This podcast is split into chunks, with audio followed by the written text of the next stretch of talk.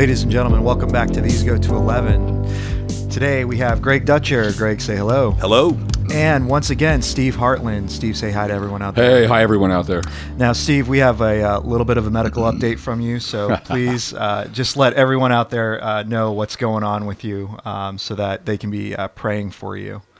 Yeah, interesting things are going on. That is, um, about seven weeks ago, I had surgery on my left elbow. It's really the tricep tendon was partially torn away from the bone.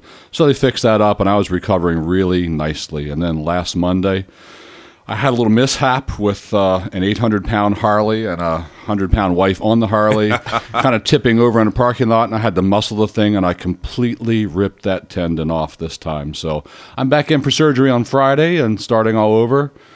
No motorcycle all summer. We will we will definitely be keeping you in prayer. Oh, uh, thank so, you. Yes, yeah. Definitely. It's um, rough. Man, can I ask, Steve, what is it like pain-wise to have your entire tricep torn off? Yeah, when that happened, I think it was, honestly, the worst pain of my life by far. So wow. I'd say it was, uh, on a scale of one to ten, ten being the worst pain, it was about two thousand. Wow. Wow. Yeah. Wow. You said was, you, your face went white, you felt sick. Yeah, I was, it was sick. Just, wow. Nasty time. Yeah. And Debbie said she never heard me scream so loud. Not Man. like a girl, but, but I screamed. Wow. Uh-huh. Steve, if it's any consolation, when you were here last time, we were talking about working out or something, yeah. and remember I said... Uh, that's why I choose not to do that, to keep myself pastor ready. Yeah, I remember what, that. What was it, dude, like two days later? Yeah, yeah, See, yeah. Steve doesn't even know that. I was at the gas station. Yes. And I was involved in the uh, strenuous activity of throwing away a paper coffee cup from my car, uh, and I pivoted, and I went down oh. at the gas station. Oh. My, my back just completely gave out on me, and I thought, this is cool. I just have to give it a minute, and I'll be able to get up. Could not get up. eighty-some-year-old lady pulls in. Uh, I'm trying to look natural. Just relaxing here in the parking lot. I'm looking lot. for relaxing, my keys. Yes. I sometimes like to sit on the uh, glass scattered concrete. And, uh, you know, I'm I'm there, and this uh, dear woman comes up, and uh, eventually she says, "Sir, are you okay?" Right? And I said, "You know, I don't think so, Miss. I think I threw my back out." And uh, she goes, "I don't, I don't think I can help you up." And I said, "Nope, nope, I don't think you could." And so she got the young sixteen-year-old kid that worked at the little cashier to come out. Well, about six cars were coming in. So a lot of people at church said, you know, if they believed in divine karma, I said, so there's got to be a, b- a biblical version. I guess it's sowing and reaping would be the closest thing. I sowed uh, mocking seeds towards Steve. Uh, I reaped justice. I just want to know, did anybody catch that on video? That no. would have been amazing. You know? Fortunately, no. Here's Pastor Greg yeah. lying in the street. That was that was nice at forty-four years of old to not be able to literally stand up. So wow. Are you all right now? Much better. See, much uh, man, and Good. for you, bro. I know how much riding means to you, yeah. and to go a whole summer without being on that uh, well, bike. This weekend, though, I'm going to be a very happy man because they're going to supply me with Oxy. Yes, and, uh, I'm going to have spiritual highs. Yes, and, uh, you are, go- dude. That's a great time to write I a sermon. I might receive some revelation. Right. I don't know. That's right. Yeah, I want to check back in with Steve. That's right. Yeah, yeah. Insights that he had in his uh, Oxy right. moment. We'll do uh, a call in on Saturday. That could be yes. really good. Yes. Uh-huh. Uh, so today, actually, um, Steve, this kind of seems to be uh, the thing that we're doing with you. And, you know, we talked about um, legalism and, and how we behave as believers. Then our second topic with you was how do we um, just become less, you know, jerky, or why do my, you know, uh, non-Christian friends seem like, you know, they, uh, I, I spend... I enjoy spending more time with them. Today, we're going to be talking about evangelism. How do we um, naturally transition into evangelizing to our non-Christian friends when we're talking about everyday subjects? You know, and all too often you hear the joke, um, yeah, you know, the weather's so great outside. And by the way, did you know God created the weather? Um, and are you saved, brother? That's yeah, right. No, exactly. Um, so today, uh, Greg and Steve, we're just going to... Um, chat a little bit. How do we make for these natural transitions and segues? How can we, or or can we naturally bring them up? Can we manufacture them? How how do we do that? Yeah, I think it's better, Steve. I don't know if you feel this way, that we just uh, we go the hyper Calvinist route. And uh, isn't that what William Carey, I think, was told? If God wants to save him, he yeah. will. If God wants to save him, he will. Yeah. And that way we can just do what we want and be at Starbucks and hanging out with, you know, friends and watching movies. You and know, all that kind I, of stuff. I honestly think in the Reformed communities I've moved around in sometimes, people have at least a dose of that hyper-Calvinism in them. No doubt. And they're like thinking, you know, I don't really have to push this. I don't have to worry about this because God's going to save people anyway. Yeah, yeah. No, I, I, I've experienced that too, Steve. I think um, I shared that one time that a um, friend of mine from the past, way, way back when, um, his parent passed away, and, um, you know, his... Uh, Uh, I'm, I'm not going to say which parent. I, I, I don't want to give too much information to uh-huh. get the identity of the person. I don't think there's any way they would know. But uh, this person's parent had been sick for several months. Um, and we were praying for our friend who admitted he needed the courage to talk to his loved one about Christ. And, um, you know, we, we never really checked back in, weren't really sure what was happening. Parent passed away. I'm meeting with this friend at, at a Burger King. Uh, and we're talking about this, and uh, he actually said to me, and and you know, was a this strong believer, loves the Lord um, without any reservation, and said, "Yeah, Dutcher, I know, I know we're not supposed to do this, but I know that if he was elect, he was going to be saved, and if he wasn't, he wasn't." And it was a really alarming spot for me because it was one of the few times I actually heard articulated what we might suspect. That people would use the doctrine of election as sort of a, uh, well, not sort of, I guess, a justification for for not being involved in the means that God calls us to engage lost people and, and, and sharing Christ with them. Um, to me, it would be better to say, hey, I, I chickened out, and I'm not sure what to do about that now. My loved one is gone, to have a conversation about that and the difficulties of sharing Christ with even our loved ones. Um, I'd rather have that conversation than somebody just say, well, if they're elect, they're elect. If they're not, they're not. Yeah. Yeah, you've probably heard the story about uh, somebody was having this conversation with Charles Hadley. Why don't you, so why don't you just preach to the elect? And uh, reportedly, Spurgeon answered, well, if you will come with me and pull up their shirt tail so I can see where it's stamped elect, that I'll just preach to them. Yeah. No, the point is, we don't even know who the elect are, so yeah. we just have to preach to everybody. Absolutely. Yeah. But Absolutely. I think we could put this uh, this hyper-Calvinism in the uh, category of excuses for non-evangelism, and that reminds me, I'm getting off on a tangent, stop me if you want, that reminds me of other excuses. Like, I, I have... Uh, I've had more than a few people say things like this to me. Well, Pastor, we really can't evangelize our non-Christian friends till we first learn how to love one another. And the person talking to me has been a Christian like thirty-four years. And I'm, I'm like, well, when is that going to happen? Wow. You know, when are wow. we going to learn to love? We're never going to learn to love one another like we ought to. So right. we're never going to evangelize anybody. All yeah. kinds of excuses come it's up. It's true. Maybe it's just six more years, like forty, yeah. right? It's a biblical yeah. number, uh-huh. wandering in the wilderness. Maybe you go to the promised land. So that's it. So I've only been a believer twenty-nine years. So man, I got another eleven until I got to start sharing. You don't have to worry about it right. yet. Yeah. Uh-huh. No, yeah, I've I've I've heard that too, Steve. That's so interesting. When the to me the idea of loving one another, uh, you know, uh, what what Jesus says in um, in John, you know, by this all men will know that you yeah. are my disciples. And I, again, that person might use it. See, we don't know that yet. Huh. Th- this should be ongoing. I mean, I think part of loving and uh, is learning. Uh, and learning patience, learning forgiveness, mm-hmm. admitting, hey, man, I blew it last week. Yeah, I just cold-shouldered you. It was terrible.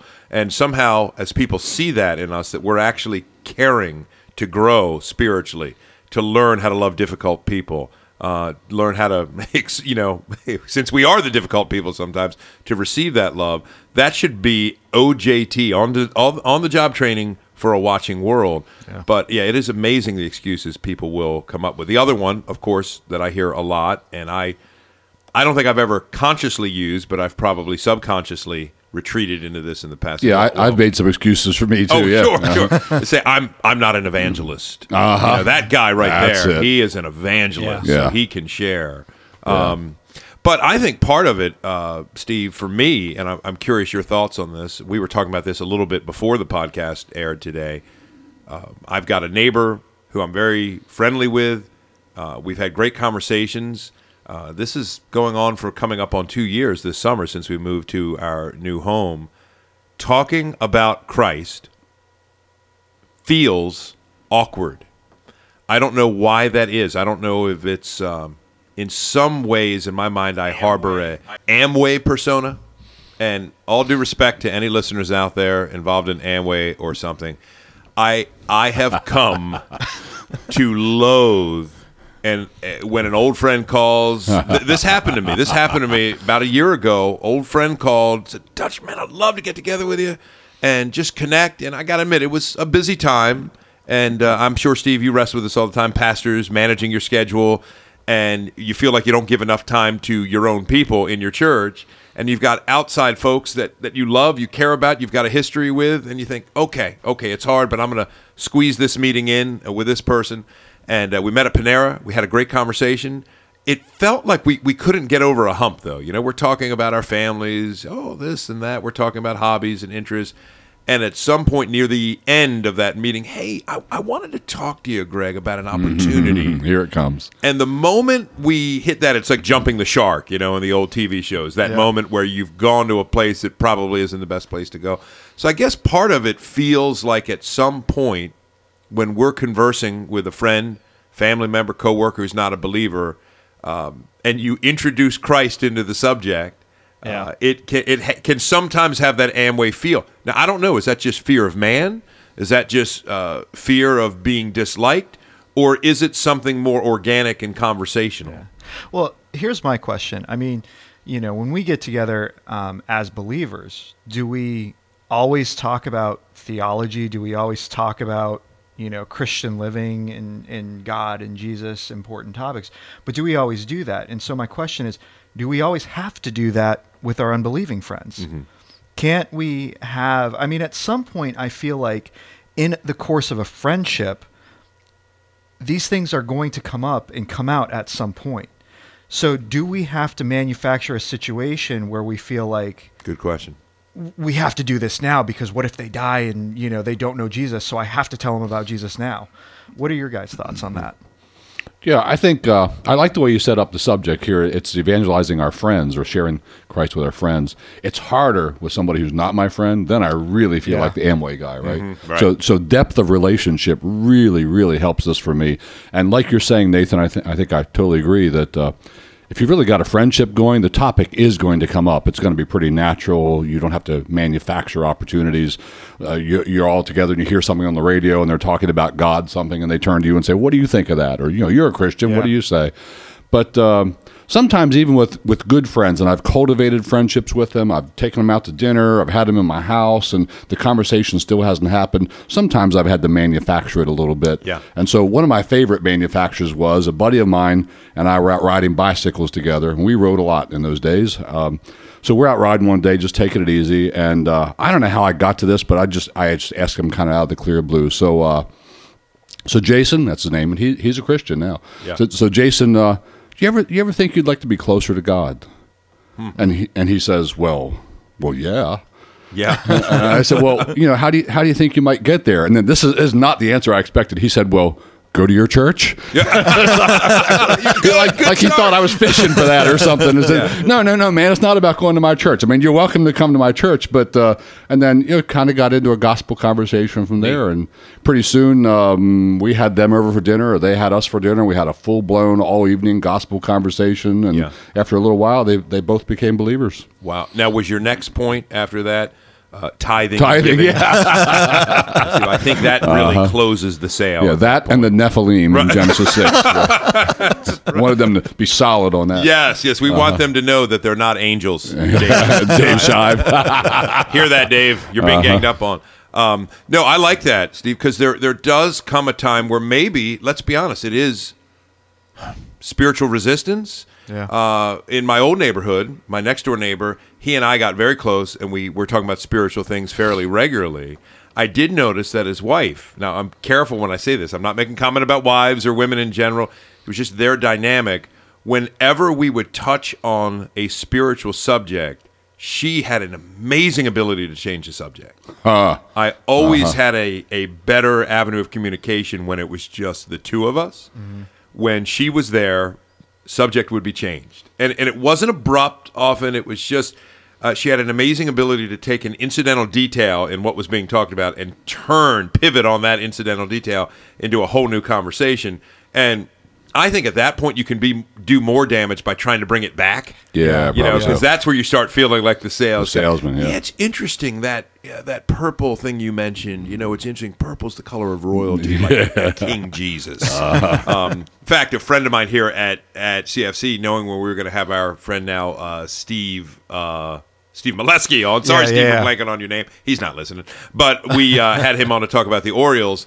Um, somebody here at church said, Dutcher, you should just make this an awkward, cheesy, evangelistic attempt. And just say, you know, Steve, it's interesting. Have you ever considered that Jesus hit a grand slam for you? You know? And you can kind of hear the, oh, man, wah, wah, wah, in the conversation.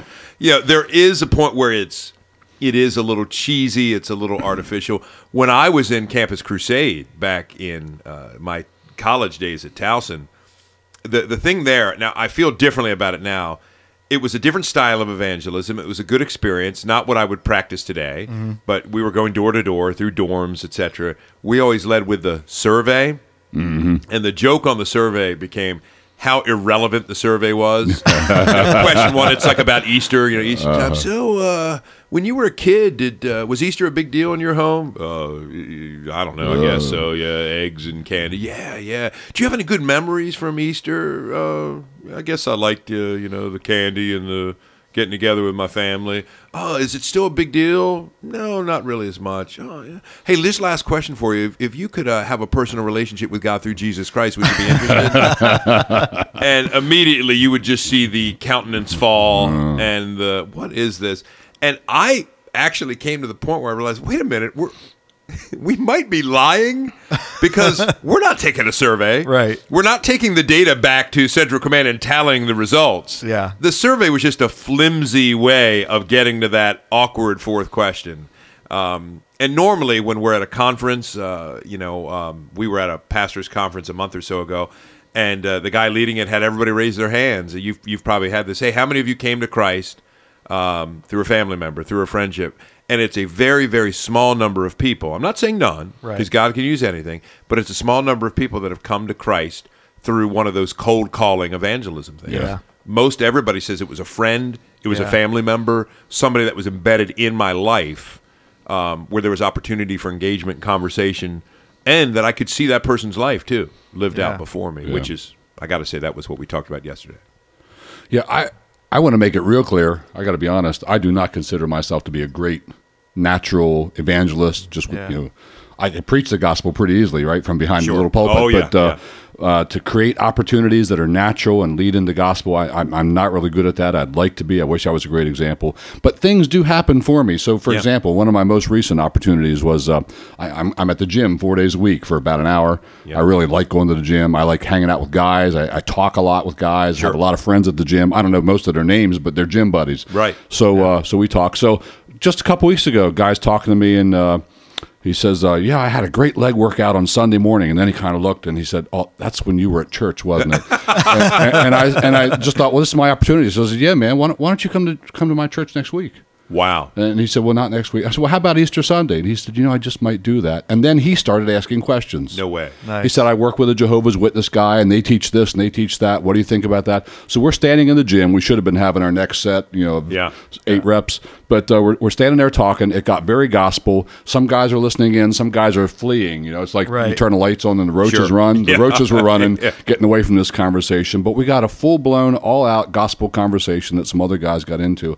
And I didn't have to manage Manufacture a thing. All I wow. had to do was ask, would you want to come to my church? Yeah. yeah. No, that's great, Steve. That's great. Yeah. Um, what do you think about that, Steve, as a general strategy of inviting people to church? Because I'm, I'm wondering, people listening today might be thinking, man, I, I, I'm terrified. I, I just don't even know. So sometimes I find if you give something maybe achievable, you know, extending an invitation to church, uh-huh. I'm just curious, what are your thoughts on that? An invitation to church as not a substitute for evangelism. If you think of evangelism from the standpoint of actually sharing Christ, sharing your faith in him, uh, the heart of the gospel with a person, um, what do you think about just trying to cultivate a, a, a greater readiness, preparedness to invite people to your church? Yeah, I think it's a real fine strategy. I really do. Mm-hmm. Um, I, I want to remember all the time that it's the body of Christ. It's the body of Christ, and we're not all one member. Yep. So some members are really verbal, and it's easy for them to talk about stuff, the gospel, whatever.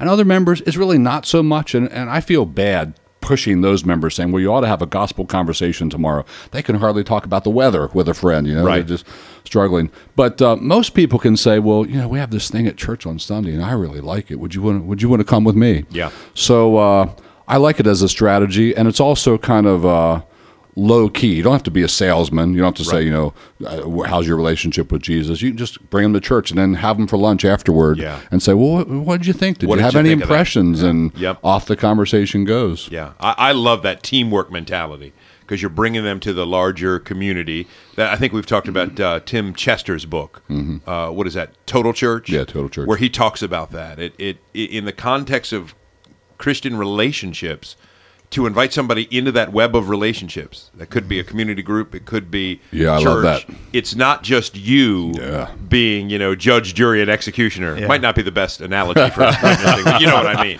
You're, you're you're you're just willing to invite that person and then to, to follow up with them at work and say, hey, what did you think about that? Yep. Yeah. Yeah, what were your thoughts on that? See where the conversation goes. I love that. Can I say, too, that as Christians, when we go out and we're, we're trying to evangelize, we need to be willing to be um, just as open to what they're thinking and saying and doing as well. And what I mean by that is, you know, it, it's great to invite somebody, but let's say I'm, I'm talking with, you know, a Buddhist or a Muslim, you know, and I want to invite them to church. Um, I think it can do just as much good to be willing, if they invite you to their temple, to say, hey, yeah, you know what? Mm. I don't mind going with you. Yeah. I agree. You know, if, you know, you're inviting them to church and, you know, their church might be the bar, you know, being willing to say, hey, you right. know what? How about we go out for drinks, you know, and if you drink or don't drink, you can at least go out for a Coke sure. and hang with the person, you know, but, but being willing, I think sometimes there's a hesitancy to get involved in these people's lives. Yeah. Like we're just here to save them and get out. Yeah. There's no connection and attachment. And I think we're here so that we can make these connections and attachments to these people so that we can um, not just insert um, Jesus into their life, but we insert ourselves into their lives as well. And we become a part of their life and we take interest in the things that they take interest in. Yeah. Yeah, I, I, uh, I don't want to overstate this. I don't want to use a wrong term, but I, I really hate, I really hate that idea of just, the only thing I can do with a non-Christian is drop gospel bombs on them and yeah, run. Yeah, yeah. Oh, I just hate that. And I've actually had Christians in our church. They're not in our church any longer. It didn't work. Yeah. uh, Christians in our church who were like, uh, you know, you can't really be their friends. Then they quote James, friendship with the world is enmity with God, mm-hmm. as if that meant you can't be a friend with a non-Christian. Right. So, right. And, and I asked them, well, are your kids saved yet? No. Are you their friends? You know, anyway. Just, right, yeah. right, right. But, yeah. uh, Uh, so th- their idea is, you know, all I can do is my only relationship with them is I can preach the gospel and call them to repent. Yeah. All right. Well, you're, you haven't brought many people to church, have you? Yeah. yeah. Right. right. Yeah. And that's so uh, true, Steve. That ties into what you shared last time. Uh, I think you made uh, the observation from Tim Keller's Thoughts on Common Grace that if everybody we're encountering is an image bearer of God, mm-hmm. what does that mean in terms of our relationships? I mean, I... I think to sit back and really learn things from unbelievers is yep. something we can do. Yeah. It's not like, oh, wow, it's an unbeliever, and they had something of substance to yeah. share. Yeah. I mean, sometimes an insight they may have it could be eye-opening. Yeah. You know, it's it's sort of the all truth is God's true thing applied to human relationship. Yeah. Instead, some Christians give off the aura that, look, you, the non-Christian friend, you're the learner, I'm the teacher, right. all information will travel one direction here, right. you know, you have nothing to say. Right. Yeah. Much better what you're saying, I love it. They do have things to say. Absolutely. Yeah. Absolutely. That that are valuable, and sometimes I think too, I mean, I just, when you realize, well, I really care about this person, and if they die without Christ, as tragic as it is, Uh, I, I love this person. I've yeah. come to really care and, and crave this person's presence in my life. Yeah. Because I do think, to your point, Nathan, uh, and having, unfortunately, some experience with treating people as salvation projects, I think they can sniff it out. Yeah. I think they can sense it. Yeah. Uh-huh. You know, that, yeah, you're, I'm a project. You, again, it kind of goes back to that that Amway feel. Yeah. This relationship yeah. has value insofar as I sign on the dotted line. Yeah. Right. And if I don't, there's really no point. And but I think they can sense it. Fortunately, by the same token, they can sense genuine love. Yes. They can yes. sense that you care about them, you're investing in their life, you want them in your life. Yeah. Yeah. yeah. Good point. Yeah. Um, so just, uh, any, any kind of last thoughts or comments, um, as we move into our next, um, before we move into our next topic, I should say, Greg? Uh, no, this is the first time ever on this podcast I have nothing to say. Mark the we date, should all mark this moment. Write a Selah right there. Uh-huh. Wait, I just remembered twenty-seven things. No, I, I won't. Steve? Uh, yeah, my favorite verse on evangelism in all of Scripture is in Colossians, I believe it. It's chapter three, isn't it?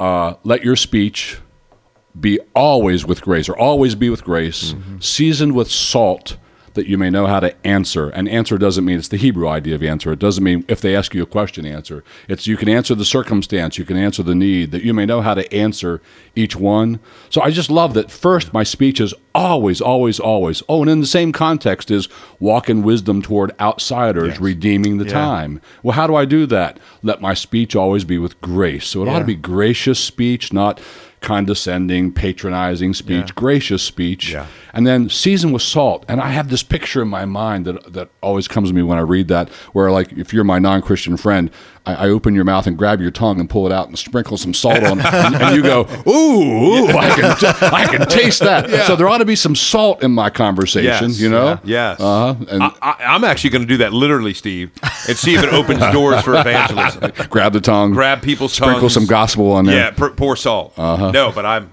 yeah. Uh, yeah but I love absolutely. that verse, and it's directed to every Christian. Yeah. You know, yeah. To the extent that I can, let my speech be with grace, yeah. season it with salt.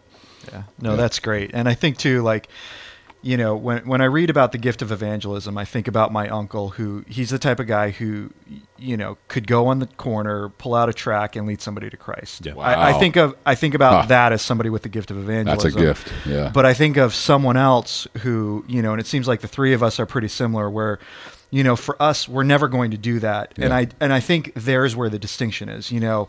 Being out there and just screaming the word of God on the street isn't the thing, but going in, cultivating relationships, and being open and willing to share the gospel. Yeah. Um, and again, like Greg said a few minutes ago, if we did a survey and found out how everybody who's ever come to Christ came to Christ, yeah. there would be somebody who came to Christ because of a guy screaming on the street corner. Right. So bless that. Bless right. that ministry. Yep. Bless those guys who do it. But I bet that's a very small yeah. percentage, right? Yeah. Yep. Yeah. I think so. Mostly it's a friend of mine talked to me. Yeah. Sure. Yeah. Yeah. So uh, segueing, um, well, actually, there is no segue. There's nothing to segue. We're just going to totally change topics here. Um, so our our next topic um, we're going to talk about is marriage. Um, and so uh, Greg and Steve, you guys are pastors. You've married a lot of people. The first topic within the marriage discussion that we're going to talk about is um, unbelievers. Would you guys marry unbelievers? Um, there are some pastors who wouldn't. Um, Greg, you actually mentioned you have some pastor friends who wouldn't. I do. Um, you know, and I'm assuming you've talked to them about that. Sure. And um, so just talk to us about that. You know, why would you do it? Give us your reasonings um, based on friends that you have who wouldn't. Give us their reasoning. Yeah, what's just, their reasonings? Yeah, yeah. Uh-huh. yeah. Uh, I've got two friends that are that are pastors, uh, none of whom are known. They haven't been guests on this podcast, so uh, nobody has to guess. That won't marry unbelievers. One, it, it's just more pragmatic. It's a time management issue, which mm-hmm. which I get. And I actually, as the church grows, and Steve, you might have this, you can tap into that a little bit if mm-hmm. you get somebody from the outside calling.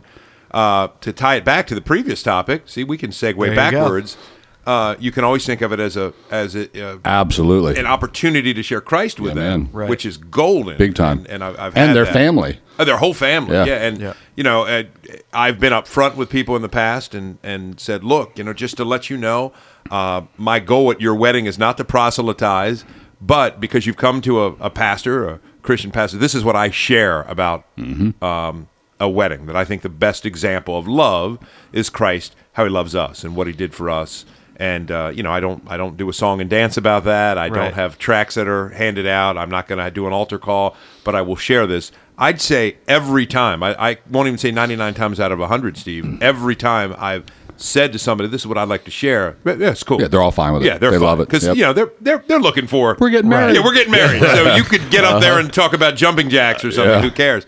So um, what will happen uh, for some pastors, like one, it's more of a pragmatic concern. The other feels that what would be the point? This would be his argument. Because... true marriage, as he sees it, huh. is a Christian marriage. I don't agree with that. I don't either. Yeah, I think uh, a Christian marriage has some opportunities to go to a place that we would say a non-Christian marriage doesn't.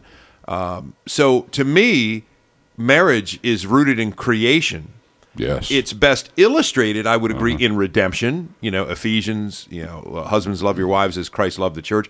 That's a redemptive picture, but uh, people have been married for fifty years that don't know Christ and have a legitimate marriage yeah. mm-hmm. because God said it's not good for a man to be alone.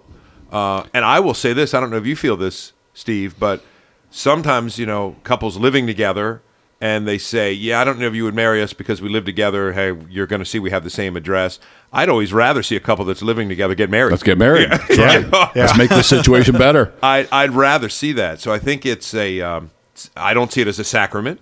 Uh, I see it as a, uh, a as an institution blessed by God, a man, a woman together in marriage for life. Mm-hmm. Uh, and I think, yes, to non-Christians, it's legitimate, I would say, in the eyes of God for them to marry and it be a real thing. Could we almost equate it to the government? Even though there, even if there's a godless government, God has still ordained government, and so therefore it sure. is good. Yeah, in his same eyes. Thing. Yeah, uh-huh. man, you're you're giving a preview of the upcoming First Peter sermons. Uh-huh. Nobody cares about that. But, um, uh, another, about you, Steve? Another reason I've heard guys say that they do not want to perform uh, wedding ceremonies with non-Christians is uh, they say, I, I'll be putting words in their mouth that they don't really mean. Oh. I'll be putting words in the ceremony that they don't really embrace and endorse. So we'll be lying. Right.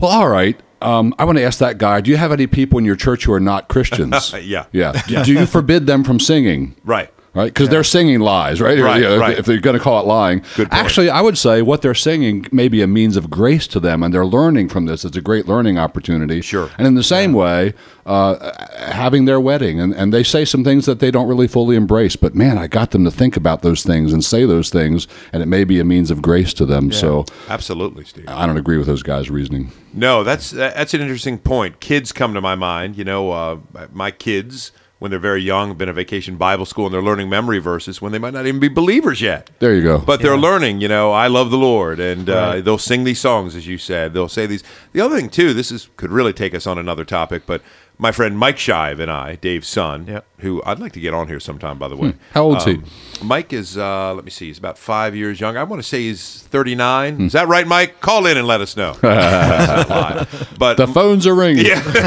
here, here. Make, make your iPhone ring. See, that, that'll give an authentic feel to this podcast. And then we'll just make something up. Yes. yes. He, uh, wow, I just lost my thought. Uh-oh. Uh, Mike Shive, uh, what were weddings? We, uh, weddings. Um, sorry, Mike, I was going to have a great story about oh, you. Oh, man, I derailed you. I'm sorry. No, that's all right, dude. That's all right. Uh, what were we talking about in general? Maybe it'll come back. Uh, we were just talking about marriage and whether you'd marry unbelievers or not, and you were about to equate it to something in the church, your children, not really. Oh, yeah, got it. Thank you. There we go. Singing songs, even from a Christian perspective. Uh, there was a song we used to do at my former church where Mike was the worship leader, and uh, I can't remember what it's called, but it's "I'm falling on my knees, offering all of me." Oh, yeah, Jesus, yeah. you're all this heart is living uh-huh. for. And Mike asked one time, is there any one of us Who of really? which that's true? Yeah. So we started saying, could we come up with this thing where we have realistic worship songs? Like, like, like I want to, I'm trying to. Yeah, yeah. Instead of I'm falling on my knees, I'm sitting on my butt. And then it's... Uh, I'm really hungry. Yeah, yeah, yeah. I'm thinking of the Ravens. And it's like, I'm offering half of me. The other half is really, you know, confused by this issue and that issue. Jesus, sometimes you're what I'm looking for. Yes, yes. If you yeah. think about it, every time we sing a song of pure devotion to Christ, what you're saying, Steve, I mean, we're, we're singing the ideal. That's right. We're singing what we hope our hearts long to be. And it's fine for us to do so. Of course, because yeah. God receives all that in his grace, knowing that it's not true of any of us. Yeah. Uh, which, uh, you know, I mean, the songs that we're safest to sing are probably the songs that describe what God has done in Christ alone. Uh-huh. But we are called, I think, to sing, you know, sometimes those songs that are of personal devotion. So, yeah, that's an interesting thought, Steve. The other thought I have in terms of a wedding ceremony is, um, you know, it is the the the ideal. And uh, one of my friends will say, God won't bless a non-Christian marriage. That's why he won't do it. Which hmm. I'm, I'm not entirely sure what that means. Hmm. Uh, and I, I won't even comment on as much as that theologically. I'm always uncomfortable with God blesses this, doesn't bless that. Right. Sometimes those things get thrown out rather quickly. But the, the, the question is, in the eyes of God, uh, thirteenth century China, a man and a woman uh, meet They love one another, or it's arranged, and they marry. Yeah. Are we saying that God doesn't Does care God about hate that, that or Does something? That? Uh-huh, yeah. I mean, it's it's a natural um, institution. Yeah. And yep. so for us to have the opportunity to come along and say, yeah, you know, we, we live in a country where the state gives us this um, authority. Right. Um, by the way, Steve, how do you say that in a ceremony? Do you mention the state? I do not. Interesting. I yes. do. Do you? I'd have to go back and uh, look. I think I do a hybrid. I think I'm a, I'm a weenie with this. I think I say, by the power invested in me uh, as the agent of the state and the gospel of uh, Jesus Christ. Uh-huh. Interesting. So what do you do? And why don't you? I'd love to hear that. Yeah, that's a big subject, really. Okay. Maybe we'll get into it. Okay. But uh, the, sh- the real short end of the subject is uh, I don't work for the state. Yep. I'm not, I'm not their employee. I'm not doing their business. And uh, I don't think they have vested authority in me to marry. I think...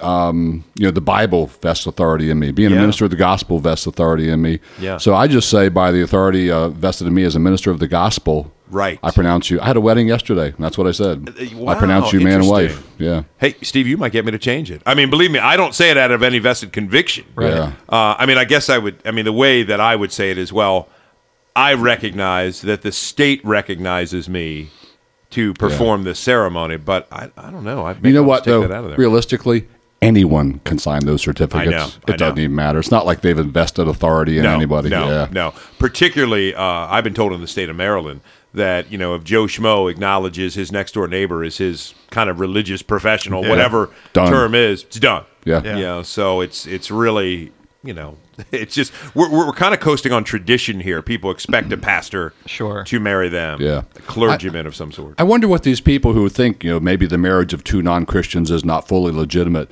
what do they think the world is supposed to look like? Are, are most non-Christians then supposed to be unmarried and just, you know, yeah, shacking up together yeah. or, or what? Right. No. Yeah, well, no, that's wrong too. I think we need to insist that non-Christians uh, don't live together, Uh, don't cohabitate sexually, yeah. and don't get married. Don't need to be celibate. Uh, guys, yeah. that's my uh, new mission as a pastor yeah. in reaching a world for Christ, showing them the attractiveness of the gospel. Wait, is that, yeah. is that wrong? is, that, is that wrong? Uh-huh. Is that not, is that not going to work? We can edit this podcast right. later, right? Yeah. We can. We, uh, probably, we won't. probably won't. But we, we, we could. Uh, Let me ask you guys this then. Um, so how, uh, because this is going to jump into the third piece um, once we get there. So this is kind of the second piece. How would you guys define marriage, and what does that look like in the context of history and what it's become culturally? How would you guys establish that? Because, you know, looking...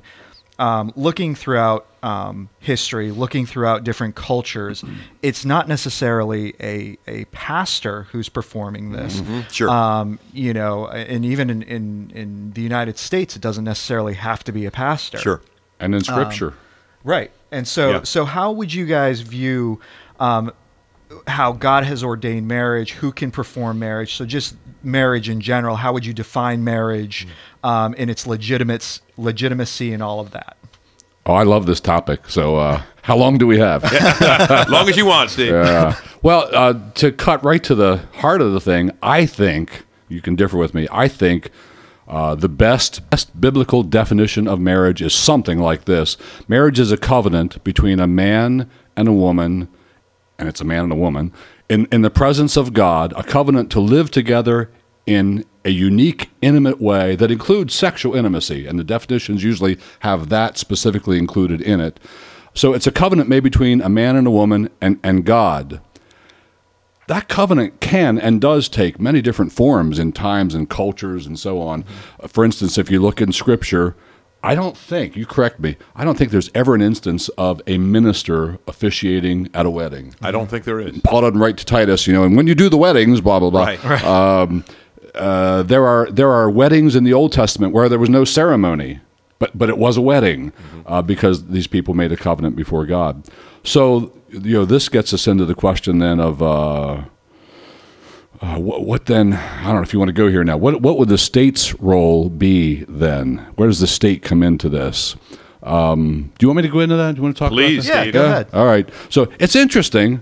I think this is good history. I'm not a historian, but I think this is good history.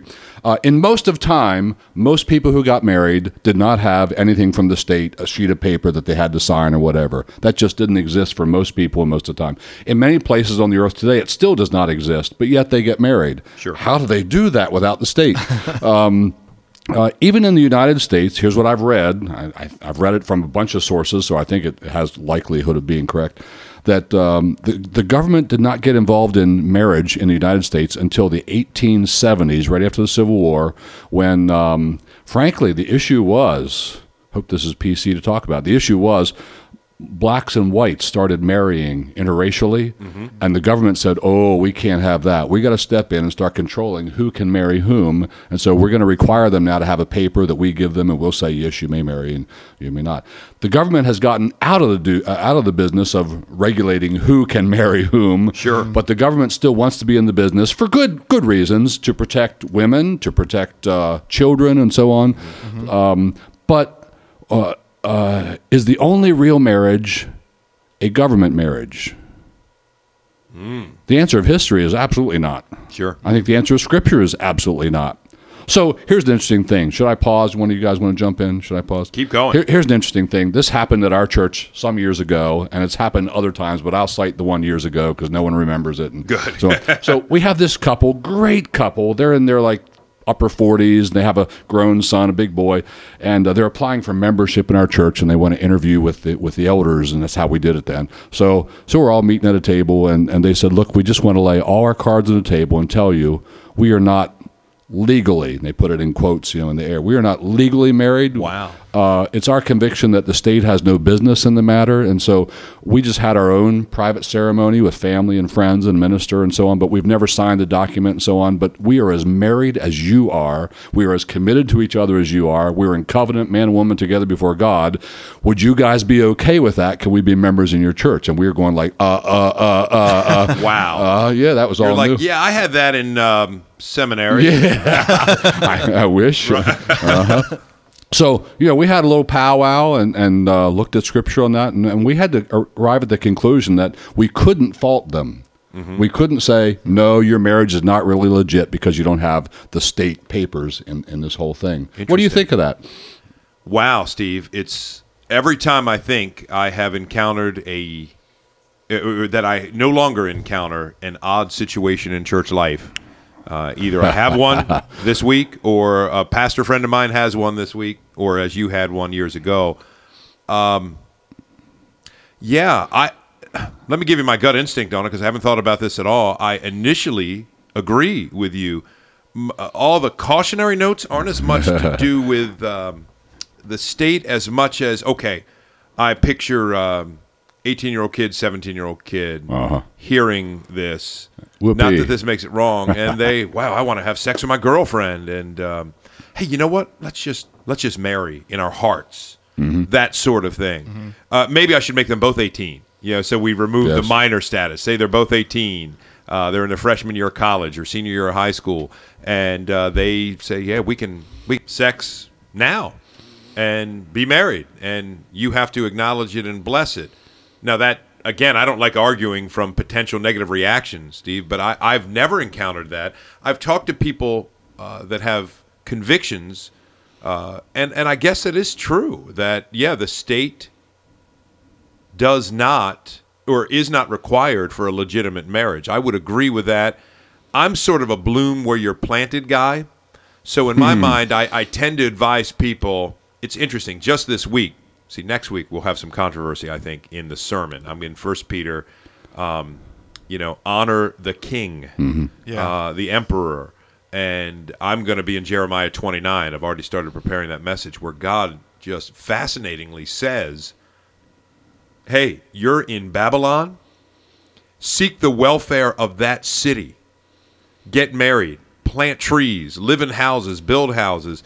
Seek the welfare and pray for that city. That I tend to think, if there was ever a time for a call for a, a William Wallace, like, hmm. rise up, take your faith and put it in the Babylonians' face. We're going to return to our holy land. That would be the time. And God, God is speaking through Jeremiah saying, bloom where you're planted in that city. So my general advice to Christians today are, Do you feel like having a state-recognized marriage is somehow harming your relationship with the Lord? Mm-hmm. My guess is ninety-five percent no. of Christians would say no. Yeah. There, there'd be a few real diehard yeah. yep. people with political convictions that would say yes. I'd say then, then just rock and roll with it. Yeah. So, and I'm, I don't hear you disagreeing with that, Steve. No, I agree. In fact, there are, somebody calculated, I don't know how they arrived at this, but there are over five hundred financial benefits to getting a state certificate. Wow. So so come on, smart up, go ahead and get that yeah. thing, right?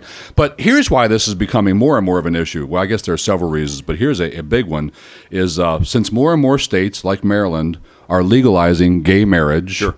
here's how the reasoning among many evangelicals goes now. Um, uh, man, are we as gospel preachers going to be forced into that someday, or are we going to be accused of hate crimes if we refuse to marry a gay couple? Sure. And so far, of course, all the legislation says, you know, we won't expect ministers to, but how long will that last? That's the concern. So there's a a growing number of evangelical leaders and ministers. The Gospel Coalition did a thing on this, that they're saying, we don't want to sign the state papers anymore. We don't want to be uh, you know, um, workers for the state, because one day they're going to come say to us, well, you're signing those certificates for the hetero couples, but you won't sign these certificates for the gay couples. You're guilty of hate crimes. So, we're, so this is forcing Christians to think, wait a minute, does the state even have the capacity to rightly understand and define marriage? Do they deserve to be in the business, or do we need to take it back in our own hands and say, no, no, no, we'll define it now. We'll, we'll be the ones who rule over it. And if people want to get your paper for your financial benefits, that's up to them, well and fine. So there's a movement in this. I don't know where I stand in that. I think, like you said, ninety-nine point nine percent of couples who get married are going to do the normal thing, and I'm absolutely fine with that. Sure. Sure. Let, let me kind of throw this into the works, because um, I, I I can see it coming um, down the road. What happens when the state uh, begins to enforce like a marriage tax? Mm-hmm. You know, you're going to get married, you're going to pay a tax, and we're to render unto Caesar what is Caesar's. And so now you have a Christian couple who wants to get married. The only way they can do it to honor God and pay their taxes, you know, I'm through the state. So how do we how do we then deal with deal with that? Wow. I feel like we need, like, new guests on here. We need a couple, a couple, we need a couple lawyers in here, don't we? That's no insult to you, Steve. Like, I should have just said, I shouldn't be here right now. I feel like I'm becoming increasingly dumber as I speak. Uh, I mean, my general thought on that, Nathan, is a great question. I mean, that came up. I think you asked that in, in an early podcast with Matt Smith. Yeah. Some sometimes people will say, "Hey, you know, should we be paying taxes? Some of that money might be going to, you know, yeah. pro-abortion causes, uh, et cetera" I would say, I bet some of it is. Yeah, I, I, I'm okay with that. I'm, I'm not okay with abortion, obviously. Right, right. But I'm okay that the government asks me for my money. Right. I give them their money. Right. I seek to be a good uh, citizen with a salient influence on culture, society. Right. I just think of that in um, in the Thessalonian correspondence, where Paul tells them, uh, do something useful with your hands, settle down, live quiet, peaceable lives. Yeah. That I think that is the calling of the Christian. Yeah. Uh, yeah. And every podcast, I feel like we're skirting near this political line, and I just never see a call in Scripture to political action. Yeah. Ever.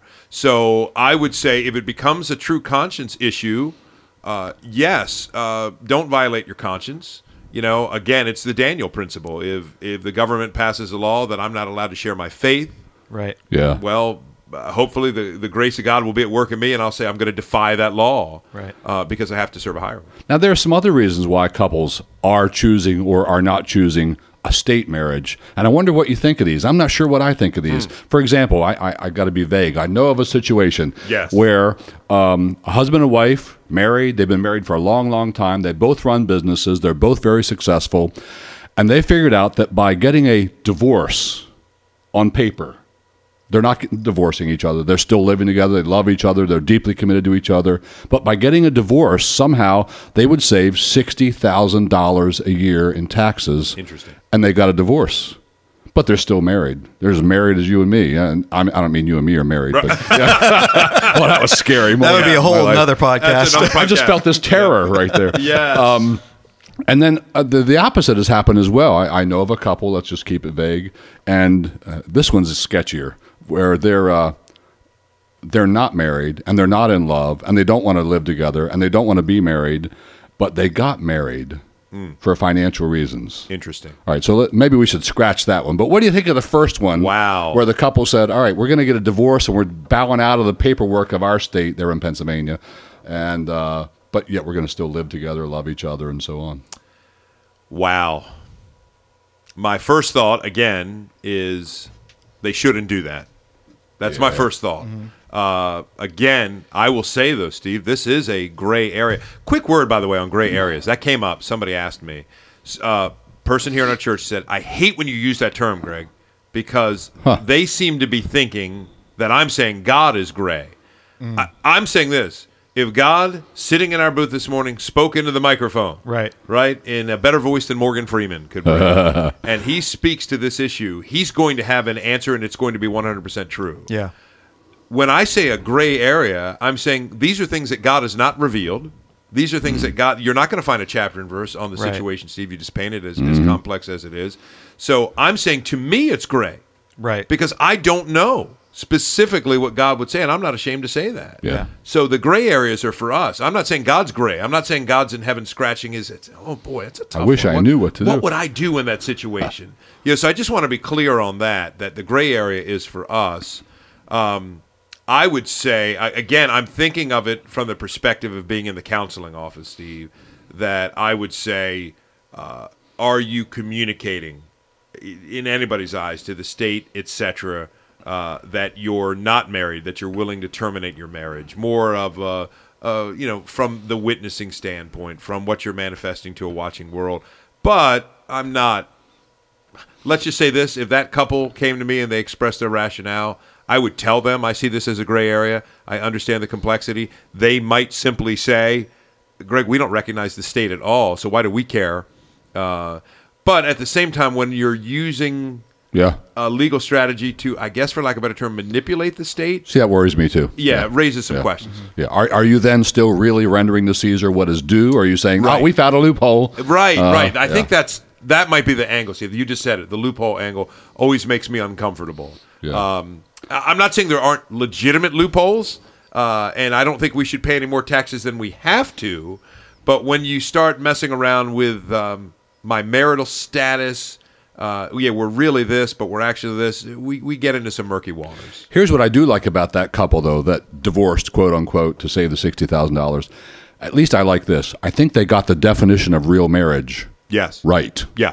We are still absolutely a man and a woman in covenant together in the presence of God Agreed. For life. Yeah. Agreed. So I like that about them. Yeah. Yeah, I do too. These are these are tough issues. Uh, to your earlier question, Nathan, too, I'm I'm perfectly fine. If that form ever comes to me again, and it comes through a, a homosexual couple uh, that wants to get married, just for me able to be able to sit down, I mean, obviously, a great witnessing opportunity. Mm-hmm. Talk to me about that. What, you know, I would always. Why would you come to me to perform your ceremony? Would probably be my first thought. Right. Because let me share with you what I believe. I believe you're loved by God. I believe that you uh, bear His image. I don't deny the legitimacy of your affections and care for one another. I, I understand that, and right. I hear that. Let me share with you uh, my conviction regarding this issue that comes from Scripture, that I do believe that marriage is uh, one man, one woman, together in covenant for life. Right. Therefore, I'm curious why you would want me. That would be where I would start. Right. Why would you come to me who believes that to perform your ceremony? Right. You know, rather than sort of taking the initial stand on the phone, don't you dare come near my right. church. You know, uh-huh. obviously we'd want to engage relationally with that that uh, that gay couple, lesbian couple, right. uh, and talk to them. But if it, you know, the rubber meets the road, uh, no, I wouldn't do it, and be happy to tell the state that and right. pay whatever consequences come. Yep. Yeah. You know, and those consequences, I wouldn't feel a need to even fight the state, and that's another subject that gets us there. The idea of receiving consequences from the state. Mm-hmm. Like, I don't... Are you guys with me? This? I don't ever picture Paul, if he was arrested for preaching the gospel, that he would have resisted arrest. Yeah. Right. Yeah. I think he would have accepted the arrest right. as a God-ordained consequence right. of standing up for his faith. Right. Mm-hmm. So again, this call to political action and right. overthrow the the powers that are threatening our rights as Christians. I hate the phrase, Nowhere in our Scripture. Rights as Christians. Uh-huh. Yeah. yeah. Yeah. You know, I, I just tend to think our rights. Those are assumed or imagined. Yes. Yeah. yeah. You know, it's, uh, and uh, the whole Christian nation thing. Yeah. Um, Wow. Yeah, we got to hit that at yeah. some time. Well, and I think too, like you hit it, Greg, you know, our, our rebellion against an ungodly government is, is clearly stated in Scripture. Yes. In terms of what they ask us to do and us refusing to do it, but also our submission to their judgment is stated as well. Right. Agreed. Agreed. And that's well coming up in First Peter. We're going to hit all mm. those. Uh, and the idea of submitting to these authorities. And keep in mind, I mean, Paul or Peter are writing this when it's Nero. Yeah. Nero. Wow. Hey, here's a related subject. I wonder what you would do. This has turned into applied pastoral theology, yes, hasn't it? Yes, yes. I wonder what you guys would do. Um, this has come up more than a few times. So uh, let's let's say there's a, a couple in your church, and uh, sadly, they they divorce. Mm-hmm. One of them probably leaves, it goes somewhere else, but one of them stays in your church. Maybe there was an adultery, and the adulterous person left, and the, the one who was sinned against stays, and it ended in divorce.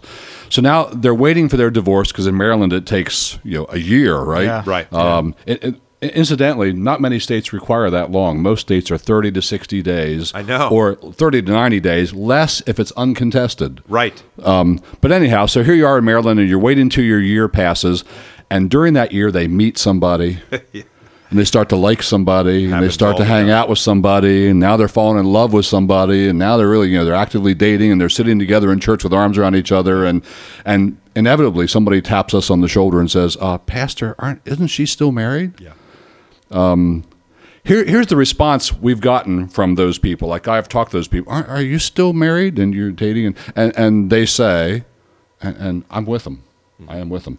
Uh, they say, well, you know what? I, I think biblically speaking, um, again, this is like what really defines marriage, what really defines divorce. In the Bible, you know, God through Moses legislated that if you are divorcing your wife, you've got to give her a bill of divorce. Sure. Right?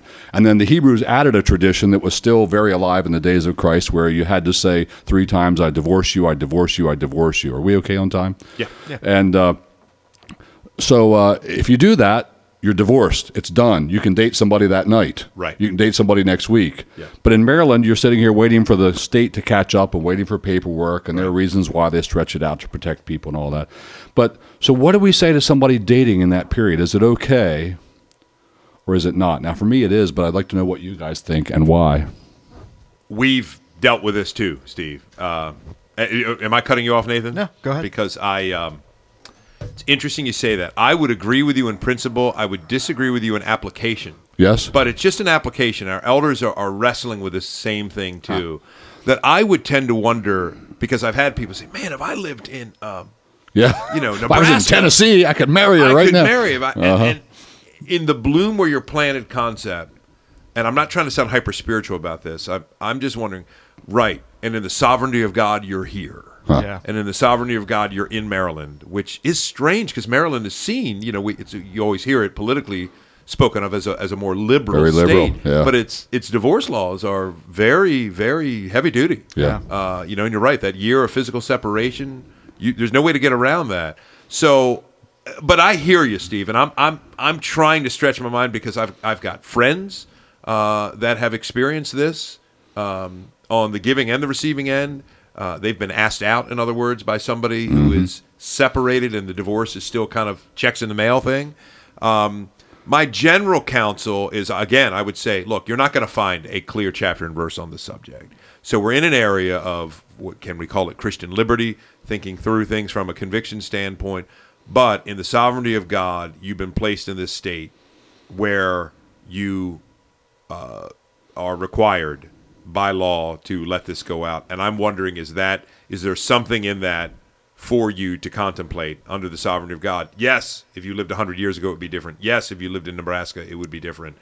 Uh, so that's the way I think of it, Steve. But I, I really feel good in this moment because we finally found something that we disagree on. I love on. it. We haven't had that yet. I was just scared you know, yes, before, so now I'm comforted. I feel, yeah. I feel good. Yeah. And uh, like you said, we don't have chapter and verse on this, but I guess I'm operating, maybe I'm just operating too much from a position of mercy. Here's this poor person. They suffered. They went oh, through all that. They're my friend. They met somebody who looks interesting to them. I know. And do I say, well, you're going to have to wait a year and see what happens, and by then that person's gone and whatever. Yeah. So I tend to say, well, yeah, all right, go, you know, go ahead. Dating's all right, and yeah. wait your yeah. time out. Yeah, that sounds like something to be revisited. It does. Yeah. I'm actually, I do have some thoughts on this, but we are, um, we are coming up on that time spot. So this is going to be the teaser. We're going to pick this up the next time we see you, Steve. Definitely. Uh, fun. Um, so this, this has been great. And, uh, Greg, Steve, we just rocked the Casbah. Consider it rocked. These go to eleven.